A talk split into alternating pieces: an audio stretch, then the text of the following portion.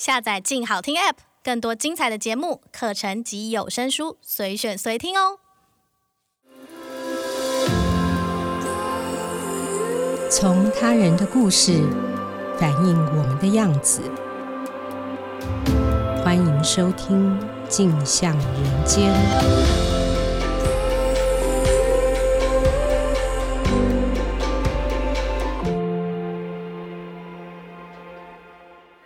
大家好，欢迎收听由静好听与静周刊共同制作播出的节目《镜像人间》，我是静周刊人物组的记者尹余欢。大家好，我是静周刊人物组的记者陈昌远、单琼万。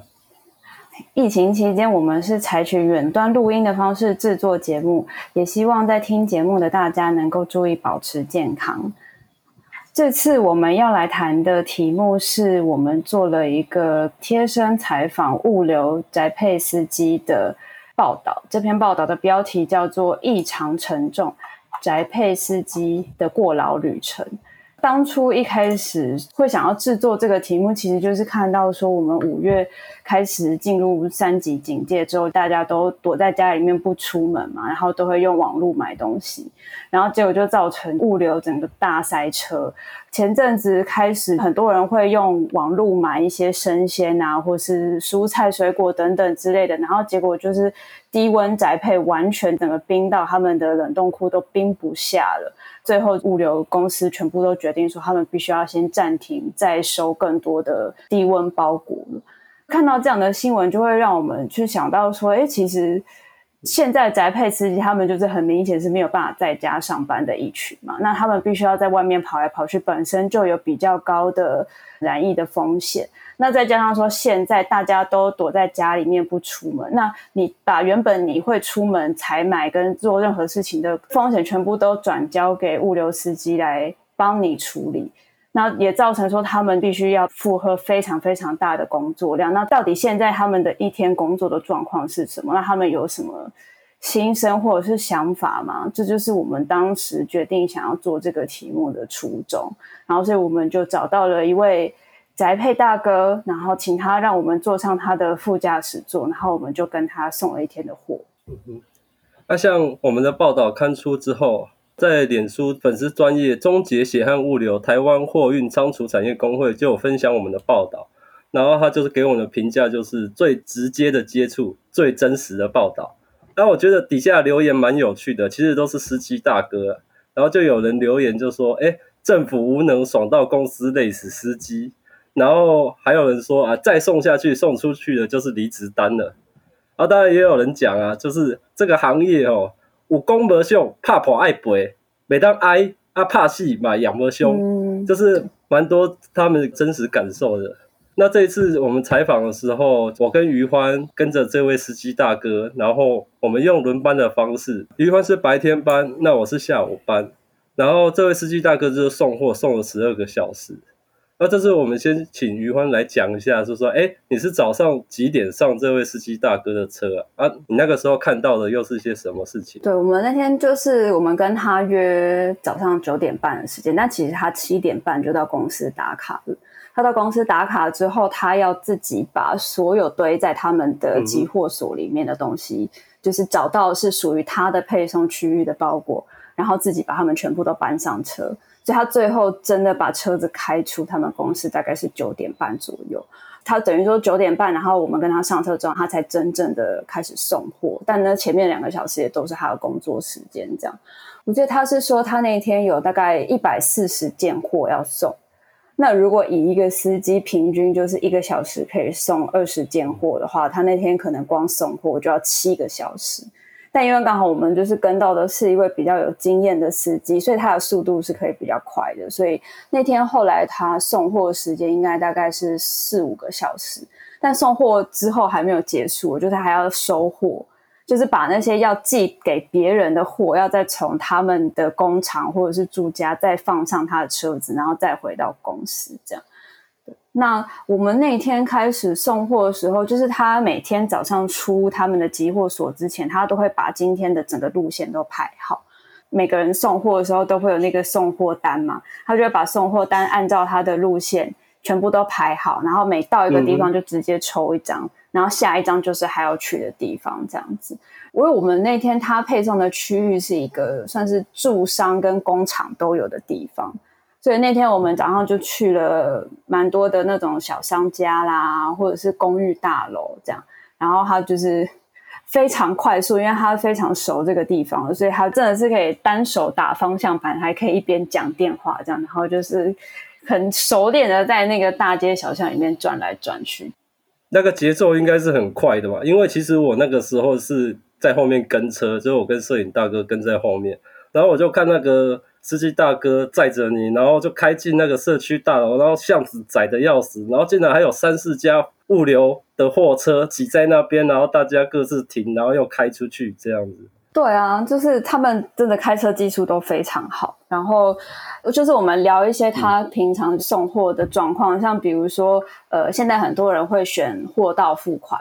就是说你大哥把货拿给你的时候，然后他们再跟你收钱，但那个钱其实不是他们拿，嗯、就是他们还要把这个货款最后再转交给厂商。可是这个。代收货款对他们来说其实是一个蛮有压力的事情。像他就说，他曾经有碰过有个客人，就是买了一箱六万块的燕窝，然后结果选货到付款，然后就在那边一张一张数钞票。因为如果那个钱如果有不见的话，他就是自己要先去报警，然后报警请警察来证明说这个钱不是他偷的，然后走完这个程序，就是证明说真的是不小心弄丢了之后，然后他自己还要自掏腰包去赔这个钱。这其实代收货款对他来说是一个蛮有压力，而且也会延误他的送件时间的一种付款方式。嗯，就我刚刚有读到那个留言嘛，就是有功无赏啊，怕跑爱赔啊，怕戏嘛养不凶啊呢。像你这样子看着他车子上上下下，然后送货，通常货运司机都会有什么职业伤害啊？哦像他们最常见的职业伤害，应该就是跟消化系统有关的，因为他们都没有时间吃东西。就是像刚刚讲说，他一天有一百四十件包裹，就是因为疫情而爆量才会这么多。他其实，在疫情之前，大概一天就七八十件了。然后，所以那个时候他会比较有余裕，就是诶，我送到一个段落之后，我吃个东西，我再继续送。可是现在就是他光是送完包裹的时间都没有了，他更没有时间吃饭。那没有时间吃饭，然后最后可能就会引发他自己的肠胃相关的问题。这样，然后还有就是他们现在也因为呃疫情，便利商店跟加油站都不开放上厕所，或是以及他们也想要赶着送货，这样，所以他们也没有办法就是像正常人一样上厕所，也会有一些就是排泄方面的问题，然后。还有就是，他们常常就是要搬东西嘛，有一些包裹很重什么之类的。那如果一个施力没有弄好，就可能会拉伤啊，或者是怎么样的。像我们跟的这个大哥，他就有一次就说，他就是因为下雨，然后加上他是红线临停，他知道后面有人在等他，就想要赶快把货从车上拿下来，结果就在这个时候不小心就直接从那个货舱就直接摔到地上，这样。还好他比较年轻一点，所以他没有很严重的伤害。可是他就也有同事，就是曾经被包裹就直接打到，然后就骨折什么之类，就这些都蛮严重的。然后我在后面跟车的时候，就是十二点很热，我就看气温啊，结果发现哇，三十四度，超热的。那因为我在车上吹冷气，所以没有感受到。然后我也发现说，哎，这个司机好像也没有吃饭休息。那余欢有没有跟他聊到吃饭？他到底有没有吃早餐、买早餐啊？他就是那天早上，他女朋友帮他买了一个三明治跟奶茶，然后他有带了一杯咖啡上车。这样到我后来下午跟昌远轮班的时候，那个早餐就是完全都没有动过，然后他也没有时间吃午餐。那我就跟他讲说，怎么可能？你让他都一直在搬货，在上上下下的做这么体力劳动的工作，没有吃东西可以吗？然后他就说，因为他习惯了，而且如果他停下来吃饭的话，就是前阵子不是还有那种司机在车子里面把车窗关起来吃东西，然后结果就被路过的路人敲车窗说提醒他一定要戴口罩。他们现在在防疫的状况下，就是大家都这么紧张，他们也会觉得有一点好像被污名化。然后再加上说，如果他真的停下来吃东西，那就会导致他送货的时间延误，然后就会害他更晚下班。他更晚下班，可是他明天还是一样早上七点半就要打卡，所以他就会觉得种种考量之下，就宁愿不吃了。嗯，阿咧这工课真正是做歹谈的，这真正做歹谈。那、像我们这次做疫情之下的宅配司机，其实余欢在事前已经做过蛮多深入的访谈了。那、其实你也有提到说，哎，台湾的物流司机其实都有过劳跟低薪的问题，这方面可不可以跟我们谈谈？哎，过劳是什么原因？那他们的薪水又是怎么一回事？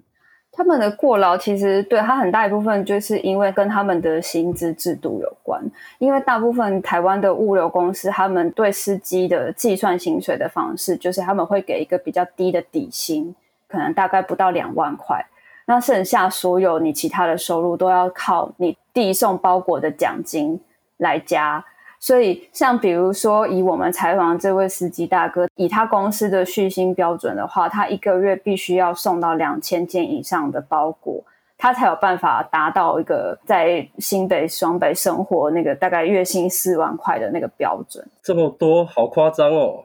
而且因为要达成这个送件的标准。那所以导致他们常常必须要工作超过八小时、十小时、十二小时，因为常常过去在劳检的记录里面，其实台湾的宅配业本来就存在着很多超时加班，然后或者是加班了也没有给加班费这样的事情。相对的，犯这些劳基法的罚则其实不高。所以对公司来说，他反正就是那就被抓到一次就罚一次，这样他们可能不觉得有什么问题。然后再加上说，对司机来说，就是如果他今天不去赚这个奖金的话，就会直接影响到他基本的收入。所以对司机来说，他当然还是会觉得，与其是赚那么一点点底薪，当然大家还是会希望能送就尽量送。就是所以工作久一点，好像也觉得没有关系，反正重要的是能够赚到钱。就导致那个恶性循环一直存在。然后像这一次，就是因为疫情的关系啊，政府看到说，哎，有这么多人需要透过宅配来运东西，所以他们就放宽了宅配的加班的工时上限。等于说，就是宅配业物流司机们现在一天可以，只要工会同意的话，公司可以让他们无限制的加班，就是每天都可以一直加班，一直加班这样。然后每个月的工时也再也没有上限了。就这个其实是很恐怖的一个状况，就是说，难道只要司机愿意，所以公司就可以让他一直一直工作，一直工作，一直工作都不休息吗？这个还蛮明显会造成过劳的。嗯哼，这也是都以前长久以来的问题啊，因为这次疫情爆发的关系，这些问题就更放大了。那后来我跟昌远大概在下午一两点的时候，我们就换班，换昌远去坐在那个宅配车上，然后我在后面跟这样子。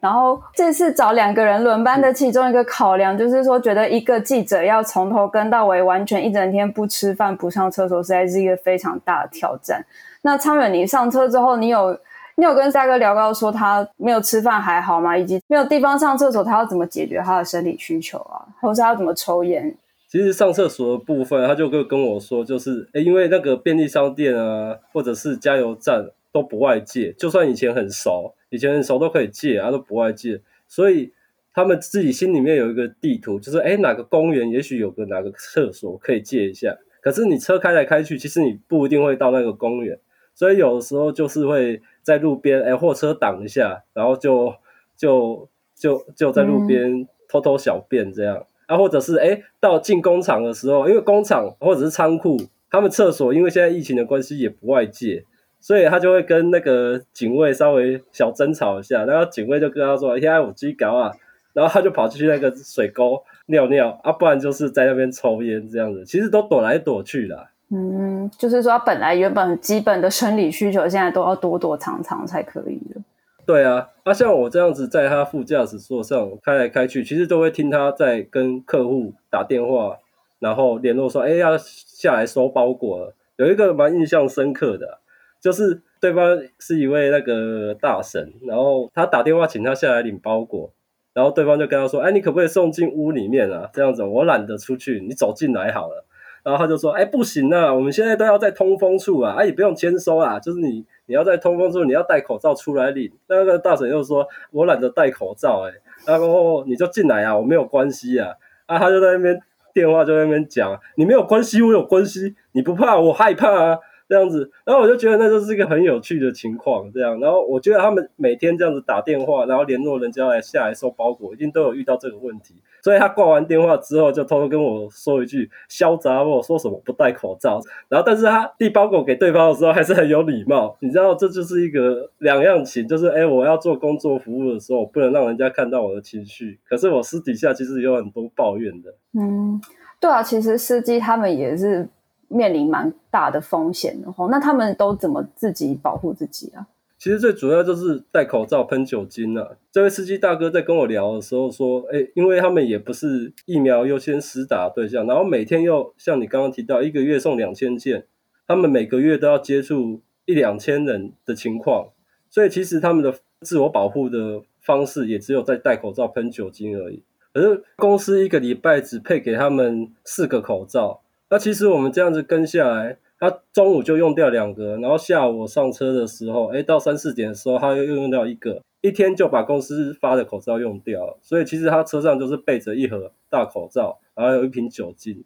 然后喷酒精的时候也蛮有趣的，就是有种苦中作乐，喷下去说：“哎，消毒哦，凉凉的。”然后好像有消暑的效果，就是一种慷慨然苦中作乐的心态啊。啊，其实你在旁边听了会觉得还蛮难过的，因为觉得如果公司多给这些司机一些支持的话，其实他们都不需要这样子这么害怕。嗯，对啊，因为其实我们后来也才知道说，就是台湾现在已经有两个物流司机确诊了。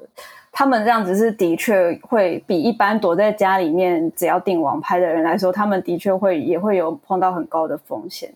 那后来下午就是他送完货之后，他变成收货，他有比较轻松吗？哎、其实也没有哎、但是对他来说那是比较快乐的时间，因为收货跟送货赚的钱不一样。那收货其实是赚的比较多的，那所以他开到一个。一间公司的仓储的时候，在搬货的时候，一次就一百多件，然后又是很小件、很轻的，他就觉得很开心啊，因为哔一声就是等于有钱进账，他就觉得啊，这是一个今天最兴奋的情况了没有？就是你听到哔哔声，就会觉得一直在赚钱。可是他会开到那个什么，诶，加工区、工业区的仓库嘛，他就称那边为卸货码头。然后我们下午四点开进去的时候，你就会发现，哎，那个工业区到处都是那种货运司机的货车在这在穿梭，大家都在卸货。然后有一间工厂，它那个货就特别重，那一趟它大概就是四个拖车，然后大概两百件吧，其中有二十几箱猫砂，然后每一箱都是二十四公斤，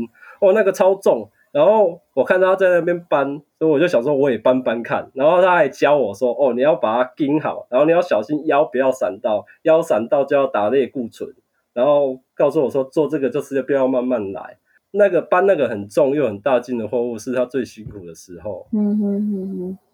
而且他应该也跟那边的人都蛮熟的吧？嗯、就是如果常常去送货，他好像也有聊到一些他在那边就是听到其他工厂工作的人的一些状况嘛，对不对？嗯哼，因为其实我们在他的副驾驶座上这样跟着他，然后其实也不一定会。完全聊工作，他其实看到什么，他就会跟我们聊什么。比如说，他到一个集货站，他就会说，这个集货站的门口警卫做了二十年都没有领过加班费，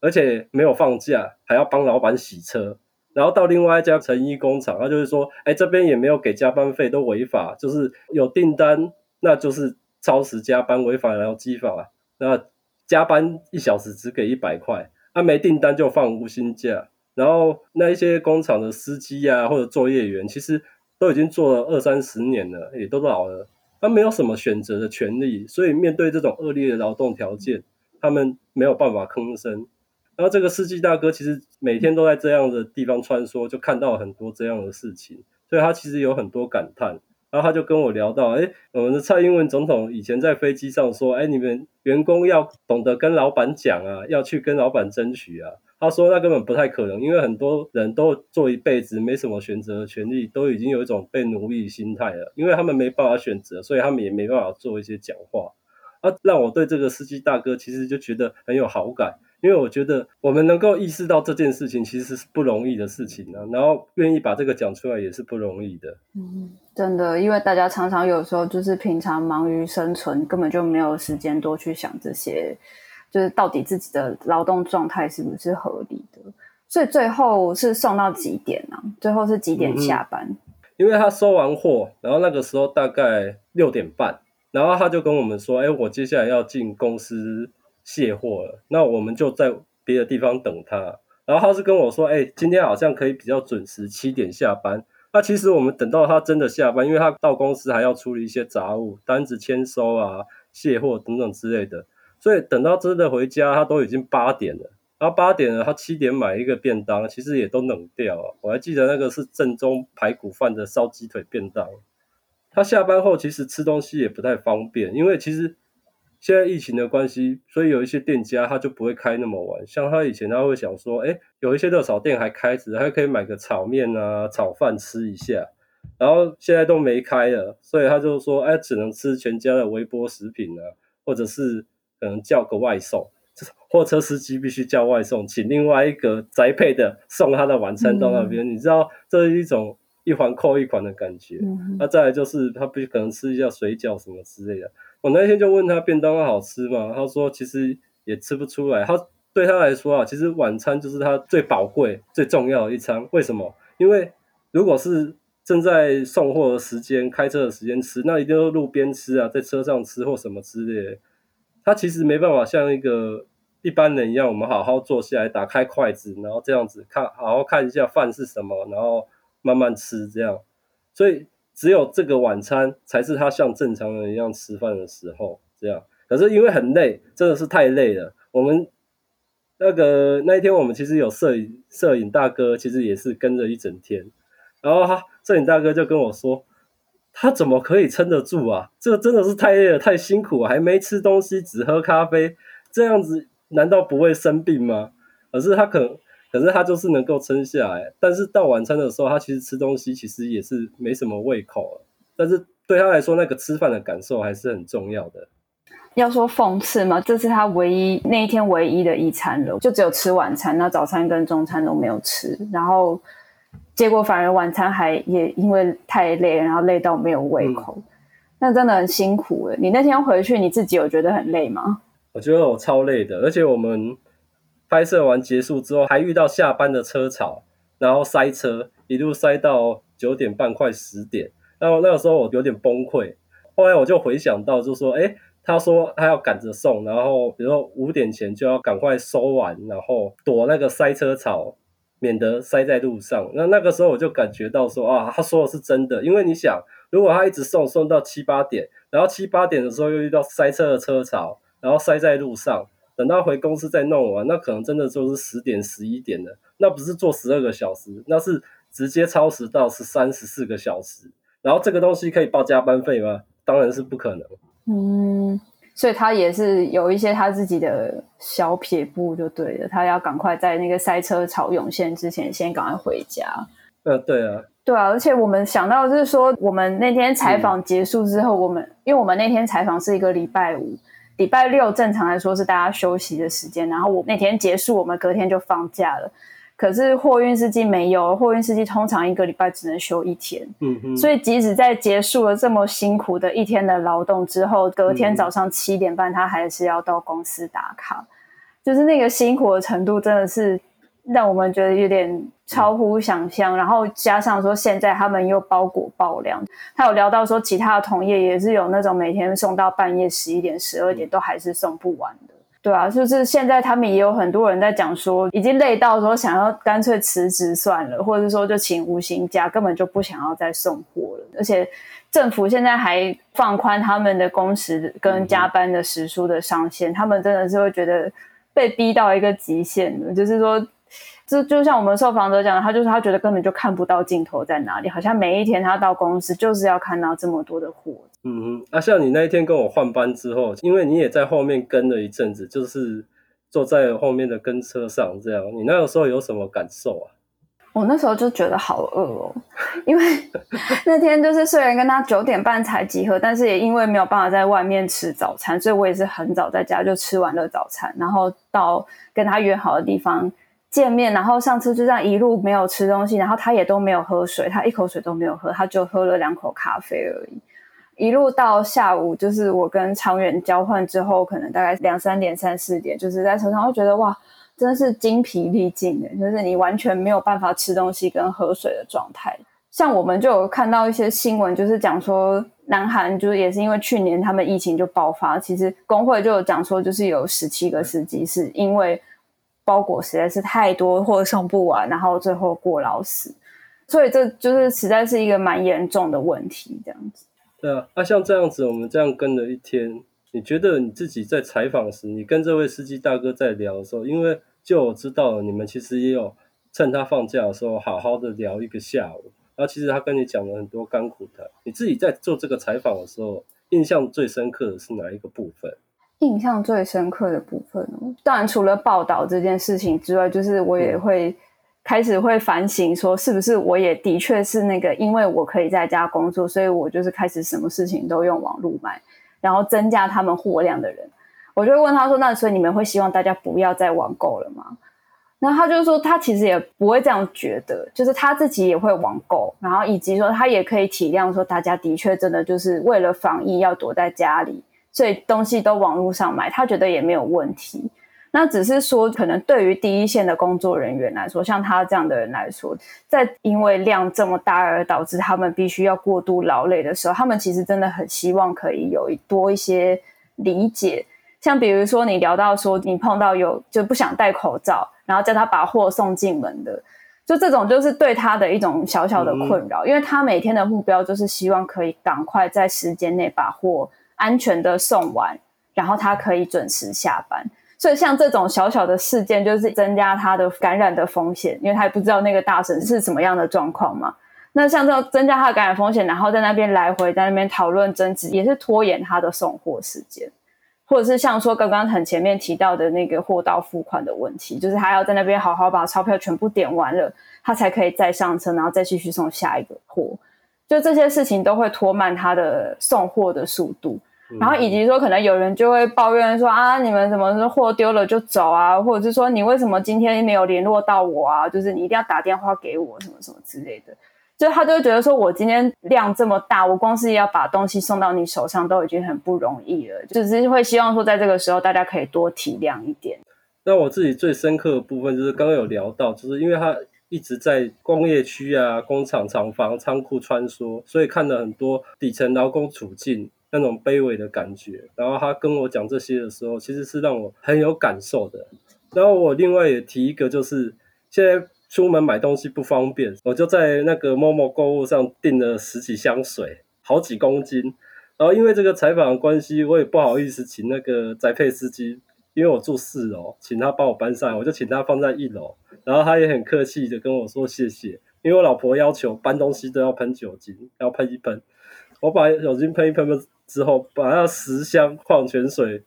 从一楼轮流更到四楼，我就觉得天哪，累爆了！司机真的是太辛苦了。这大概就是这个采访工作之后给我的一个感受吧。对啊，其实除了比较制度性跟法规的问题，就是还是希望政府可以重视之外，我觉得最最能够及时跟实际的帮到现在的宅配司机的，应该就是大家可以更多互相体谅。就是不是说请大家不要再买到通的跑出门这样，而是说当你在接到宅配大哥的电话的时候，或者是他来送货给你的时候，你不需要直接对他喷酒精，因为他其实自己也很怕。或者是说，你可以就是要记得戴口罩，然后尽量赶快的把东西拿了就离开，让他可以赶快去送完他其他的货，然后赶快下班。对啊，或者甚至是有时候一些一句简单的谢谢啊，或者是辛苦了之类的，可以让他们更感受到说，今天不是只有来帮大家跑腿、帮大家送货，结果没有得到大家的尊重。嗯哼，像我看我们的报道在脸书上分享的时候，就有人提到。哇，看了这一篇报道，我就不好意思用网络购物了，可能减少次数这样的。我觉得那是一个很温暖的回应啊，因为他们真的透过这篇报道，感受到了宅配司机在这个月以来的辛苦。没错，就是很希望大家如果有任何回馈的话，还是可以继续分享给我们知道。谢谢大家今天的收听，有兴趣了解更多的听众，欢迎锁定由静好听与静周刊共同制作播出的《镜像人间》。我们下次见，拜拜，拜拜，辛苦啊，罗拉。想听爱听，就在静好听。